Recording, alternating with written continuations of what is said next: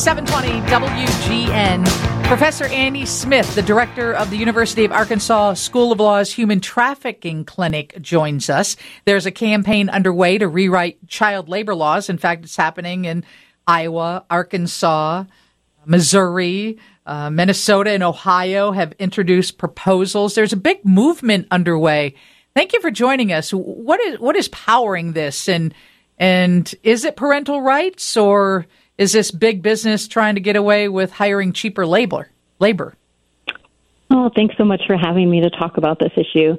Um, so there was a, a recent Washington Post article, um, some investigative reporting that had looked at some of these moves in various states to roll back certain child labor protections.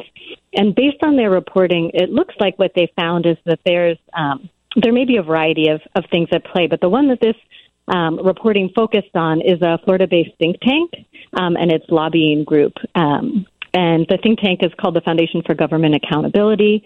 And it sounds like one of their policy objectives in, in recent years has been to share with states um, sample legislation and language around um, rolling back some of these protections for children.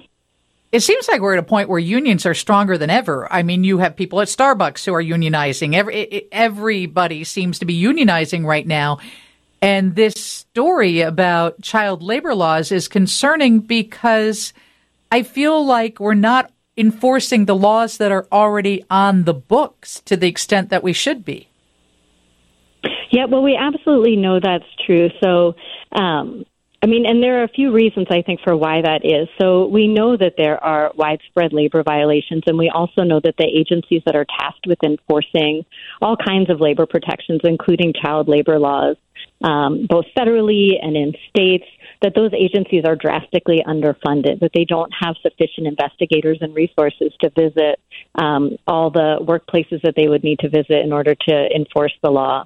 Um, and so, and you're right that while we are seeing um, an increased interest in unions and union organizing, that um, unions still have a, a long way to go to to regain meaningful um, power and control, especially in the states where we're seeing some of these Um, bills decreasing child labor laws passed.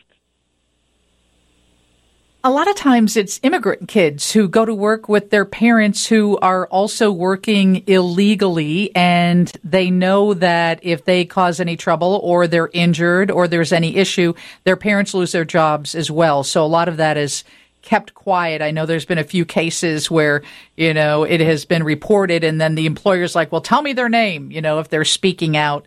Um, using, um, you know, an anonymous name or or just remaining anonymous. Is this, it, it just seems, is it getting worse? Is it getting better? Where where is it going to go from here, in your opinion? Well, I don't know about the trends in terms of, of sort of the risks to workers and children who lack work authorization or status in the United States, but you're absolutely right that lack of authorization to be present in the U S put folks um, at a greater vulnerability for violations of all kinds of workplace rights, and it particularly makes vulnerable children, right? And you mentioned children going to work with their parents, and frequently what's been uncovered in recent reporting is that these young immigrant children are frequently um, unaccompanied, and that means that they might be in the United States without their parents. And so they don't um, have a parent or maybe even a guardian who is watching out for them.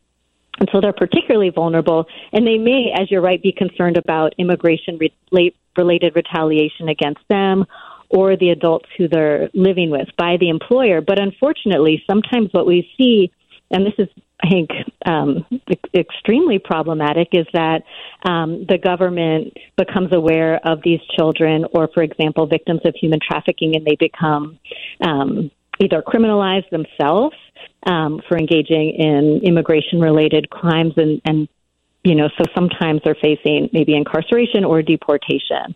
Um, and that can make it very, very difficult for um, advocates who are trying to help workers and children workers or others, um, or for those enforcement agencies to do their job, because folks are very fearful sometimes of coming forward. Annie Smith is a professor and director of the University of Arkansas School of Law's Human Trafficking Clinic. I'm glad you brought that up, because often people do come here, right? And their documentation is withheld until they work a certain amount of hours or do things that what I would call their captors force them to do. So that is happening to children, not just adults. Is that what you're saying? Yep. So I, there are reported cases where young people have um, maybe even voluntarily participated in their smuggling, their own smuggling into the United States to work. And then either the folks who bring them or others use their de- the debt that they've incurred in getting to the United States, or the fact that they've entered unlawfully, against them as a means of controlling them and compelling them to engage in work. A lot of people, you know, are texting in because we all had jobs at fourteen. Somebody's like, I was baling hay. I was actually wrapping meat in a family meat packing plant. And I look back and think, I didn't have the skills or the license to do that.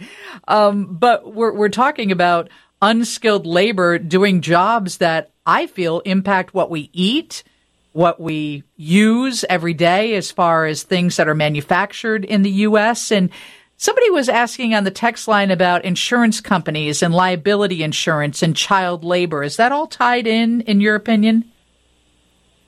Tell me, I'm not quite sure what you, yeah, what you mean by that. They said, Lisa, when talking, when talking about lowering child labor laws, ask about how insurance companies view liability insurance and child labor. Because if you are breaking that law, you certainly can't insure that child. That's a fascinating question that I do not know the answer to, but I am I'm interested in exploring it more and appreciate your, your listener raising it. Um, that is Bill Walsh you know, from Okina. He's always here to ask the brilliant questions on our text line. Well, Bill, I appreciate that question. I think it's a really interesting one. I uh, one thing to keep in mind is when we talk about child labor, the notion isn't that all work that kids might do is bad and kids shouldn't be doing any work. Um, and I think that some that message is sometimes lost, right? And so people will be like, oh, I worked when I was a kid and, and it was good for me and, and it was great. And I don't think um, anyone on any side of the many sides of, you know, of this debate or conversation would argue that young people should never work. I think most people agree that certain types of work can be valuable for young people. What we're seeing with um, some of these laws, like the um, the bill that at least has made it through the Iowa um, State Senate, is talking about allowing young kids as young as fourteen to work on overnight shifts, or fifteen-year-olds to work on assembly lines. Um, and so I think it's what kind of work is, is acceptable for children to do um, under the law, and then what do we do about making sure that for the legal protections that we do have, for example, under federal law and state law in many states, how do we make sure that when there are violations that they're identified and that those kids are protected? Very important points. Thank you so much for joining us, Annie. Thank you so much for having me.